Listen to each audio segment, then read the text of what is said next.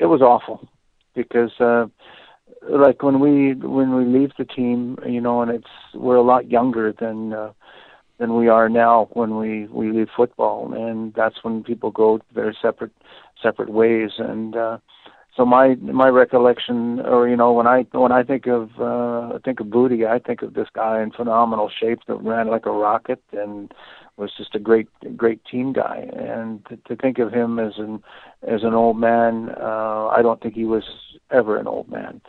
And the the thing that's really special about us um, is that those things really they hit us hard because uh, as I was mentioned, you know, as I'd mentioned before, is that the emotional ties that we have with each other made us uh, not just a good football team, but a great football team. And those emotional ties, they just never go away.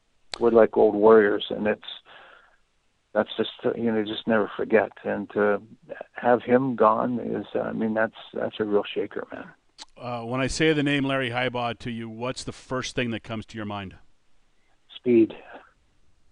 Yeah, he was uh, he was probably one of the fastest guys that I ever saw, and he always used to claim that he had the world record in the 60-yard dash, and he was always really clever because people didn't really get it because he was the only one that ran it. No, he was uh, a great team guy, and um, always, you know, just the consummate team guy, looking out for.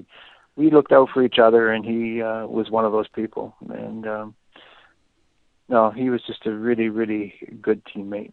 A great player too. You look back, you know, he won six Grey Yeah. Cups, so obviously he's he contributed there. But I mean, he was a, a perennial CFL All Star, a Western All Star, and a guy that uh, was a big reason why the Eskimos had a lot of success during his era. Absolutely right, and uh, that was he played at a time when um, the the quarterbacks that were just coming into the league at that time were all big, strong arm guys, and they love to throw the deep ball. And um, the deep ball is a quick score, but it's also a feather in the cap of any offense that's running against the defense. And nobody ever beat Booty deep.